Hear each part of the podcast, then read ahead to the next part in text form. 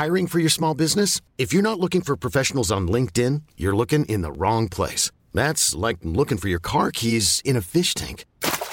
LinkedIn helps you hire professionals you can't find anywhere else, even those who aren't actively searching for a new job but might be open to the perfect role. In a given month, over 70% of LinkedIn users don't even visit other leading job sites. So start looking in the right place. With LinkedIn, you can hire professionals like a professional. Post your free job on linkedin.com slash achieve today. What is going on everyone and welcome back to the channel. I hope you're all doing well. Now today's entitled parents video includes possibly one of the most entitled women I've ever come across. Not just that, but also probably the most disgusting person that I've ever read a story about. As you can tell by the title, this episode is particularly extreme and to be honest, I don't even want to give away anything that happens. So without further ado, let's get into this absolute madness of an entitled parent story. Entitled Mum calls the police on me because of my cancer. For some backstory, I live in a small, rather dodgy town near the coast of England, which naturally comes with an unusual amount of entitled chavs and 16 year old entitled mums. This incident occurred a little over two years ago.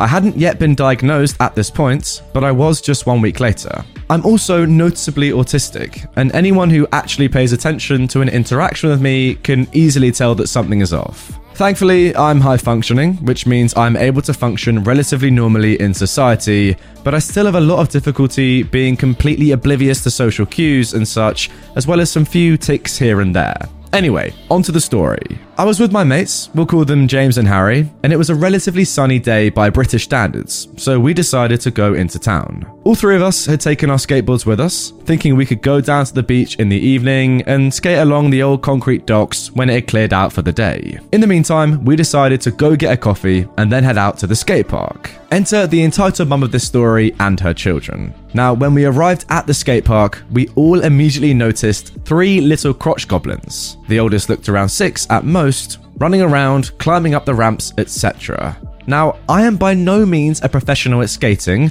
nor are my friends, but I knew that having three little kids running around while we skated was not safe. We were mostly concerned for their safety rather than ours, as we could take a tumble. How else do you learn to skate? But the kids could really get hurt. So I decided to go and ask the eldest kindly where their mum was and if they could move to the children's park, which was empty and right next to the skate park. Just to interject quickly, guys, I've never been massively into skateboarding myself, but I've been watching it at the Olympics the last week or so. It's been amazing. It's so good. If you haven't seen the Olympic skateboarding, go and watch it. Get the highlights. It's unreal. Now, I hadn't even finished the first word to this kid when all of a sudden I heard a screech from behind me. I turn around to see what's happening, and that's when I see her. Typical chav mum. Badly dyed dark red hair, cheap earrings, hoops so big a gymnast could use them, dressed in a dirty pink onesie. That's what we call single piece jumpsuit, like pajamas in England. A cigarette in one hand and a cheap Stella beer in the other, furiously walking towards the park. She's looking straight at me as she gets closer to the park, and I decide to ask the kid if that was his mother.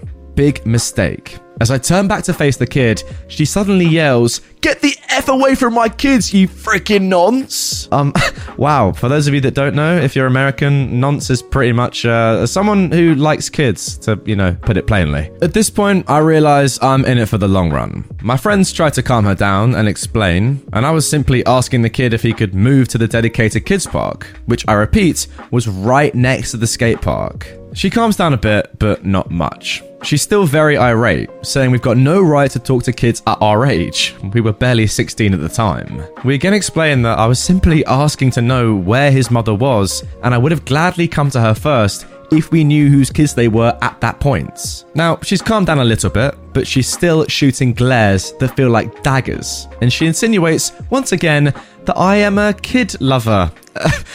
Very strange. I'm annoyed, but to be honest, I'm kind of used to these types of interactions in this town. She gathers up her little hexspawns to, quote, make sure they're safe. Again, shooting me daggers. and tells us her kids have the right to play here. Now, we answered that yes, of course, technically they do, but having them around could be potentially dangerous, as you know, we could hit them by accident while skating. Well, then, why don't you just skate somewhere else? My mate James said, Well, this is the only skate park in town, and the council built it specifically to stop people skating elsewhere and potentially injuring others. I continue. Listen, we just want to make sure your children are safe. There's a park with swings and proper slides instead of having them go down ramps. It's right there. I point next to the skate park.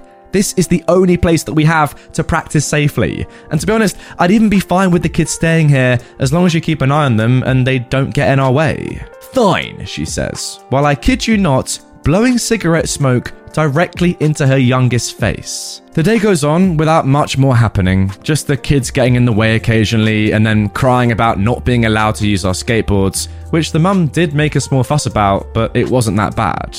Until I sit down at the bench, exhausted from the skating and feeling a migraine coming on, as well as being pretty dizzy.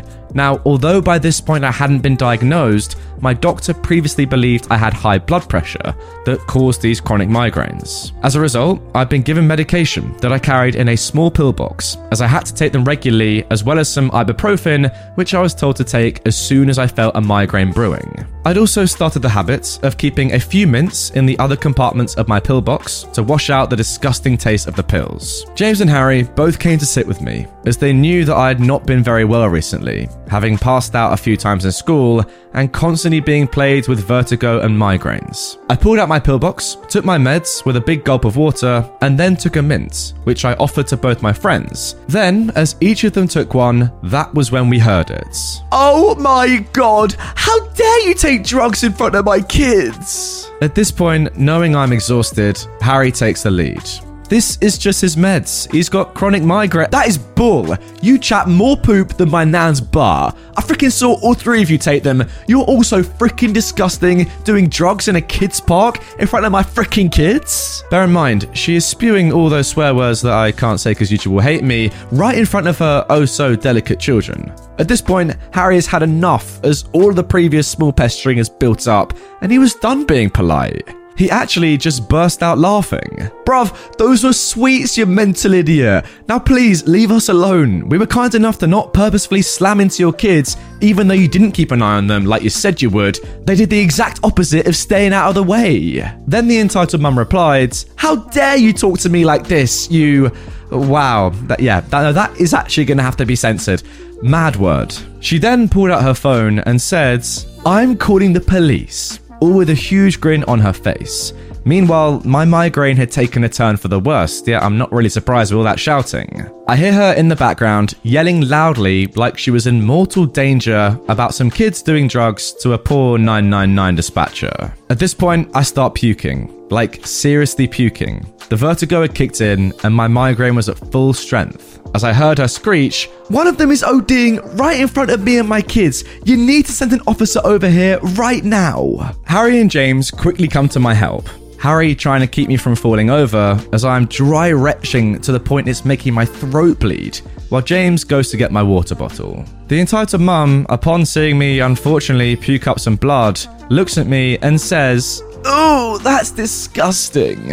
At this point, Harry was trying to get her to calm down and actually help, as I was in a much worse state than he'd ever seen me, asking if she had napkins. She looks at him with the same daggers she'd shown me at the beginning of the day and says, No. Besides, that's what he deserves for taking drugs in a kids' park. He can die for all I care. Thankfully, this not being the biggest of towns, the police station was just around the corner of the park. And the officers, yes, five officers in total, drugs and violence are quite common around here, so they'd taken the call very seriously, had arrived just in time to hear that last interaction. Although they didn't understand the full situation yet, they were still baffled by her words. I passed out right then and there as I saw them approaching me.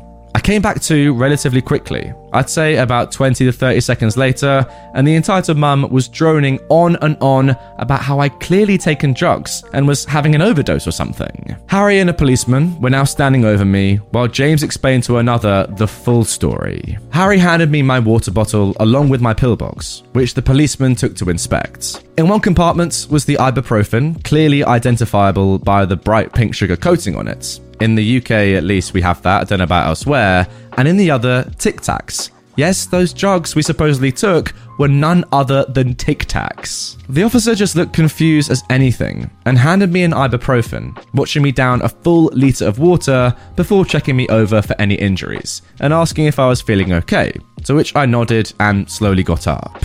By that time, James had explained everything to the four other officers, and they were understanding and patient, considering behind them was an irate woman telling them that he was a freaking liar and that we were so obviously high. In the end, the fifth officer showed the pillbox to the four others, who had found nothing while searching my bag. They all looked at the Tic Tac compartment dumbfounded. I heard James say that they are clearly Tic Tacs, and one of the officers just took one out, put it in his mouth to test it, and just smirked. They then walked back my way and handed me the pillbox. The officer then pointed out that I didn't look well at all and was very pale and just offered to walk me back home as he didn't feel comfortable leaving me to walk that far alone. I gladly accepted the offer and made a big show of offering all the officers a tic tac as I left. I'm not sure what happened to the entitled mum, as me and my friends all decided to just go back to mine so I could rest and we could duke it out on Smash Bros. But the four officers did stay behind, so I think she got a stern talking to. A few days later, I was brought to hospital where they discovered that the supposed chronic migraines that had made me pass out were in fact due to leukemia. Hiring for your small business? If you're not looking for professionals on LinkedIn, you're looking in the wrong place. That's like looking for your car keys in a fish tank. LinkedIn helps you hire professionals you can't find anywhere else, even those who aren't actively searching for a new job but might be open to the perfect role. In a given month, over 70% of LinkedIn users don't even visit other leading job sites. So start looking in the right place. With LinkedIn, you can hire professionals like a professional. Post your free job on linkedin.com slash achieve today. My days, what a story. Uh, honestly, this is probably one of the most disgusting entitled women that I've ever come across in any of these stories. And what's worse is that being from England myself, I can completely picture and, you know, even hear her voice like rattling in my brain. If you live in England, you'll know exactly the sort of person that OP has met here. Just a horrible human being. That's all I can say. A couple things that I wasn't completely sure on. First off, with the police officer just trying to tic tac, I'm not sure if that would happen. Maybe he smelt it or something and was like, no, this actually is a tic tac, or could determine it from the shape. But if I was a police officer there, I probably wouldn't, you know, want to actually risk taking an actual drug. It'd be weird for someone to offer me one, but you never know. Some kids in England are very strange, a little bit risky, but maybe it happened. I'm not sure. What do you reckon? And then, secondly, I know the title is Entitled Mum Calls the Police on Me Because of My Cancer, but to be fair, she had no idea that you did have cancer at that point, neither did you. So I think that's a little bit of a stretch of a title, but we do actually have an update from OP about his cancer and what happened after this. As of course, when this story happened, he didn't even know that he did have cancer, and we only just got to, you know, understand the end that he was diagnosed a week later. So OP says, with so many concern about my health, I feel I should just make a main comment to reassure everyone. I'm two years into my treatment now, and I'm much better. The migraines are gone, and I'm almost a whole year post bone marrow transplant. I still take a lot of medication, such as painkillers, antibiotics, and supplements, to treat the side effects of the very aggressive treatment I had to undergo due to a specific mutation, as well as some oral chemo as maintenance, both to try and keep me from relapsing, as well as keeping my graft versus host disease in check well, good COP that you're all right. I mean, that sounds disgusting. Jesus, I'm, I'm so sorry. But yeah, good to hear you're on the mend. Anyway, guys, that is going to do it for this one. Really hope you have enjoyed it. If you did, comment down below your thoughts on the story, first of all. Drop a like on the video and um, watch some more right here on screen. If you are new to my channel, before you leave, hit that. Subscribe. It'll make my day. It'll be unbelievable. Hit the button. Um, and bye. That's all I've got to say, really.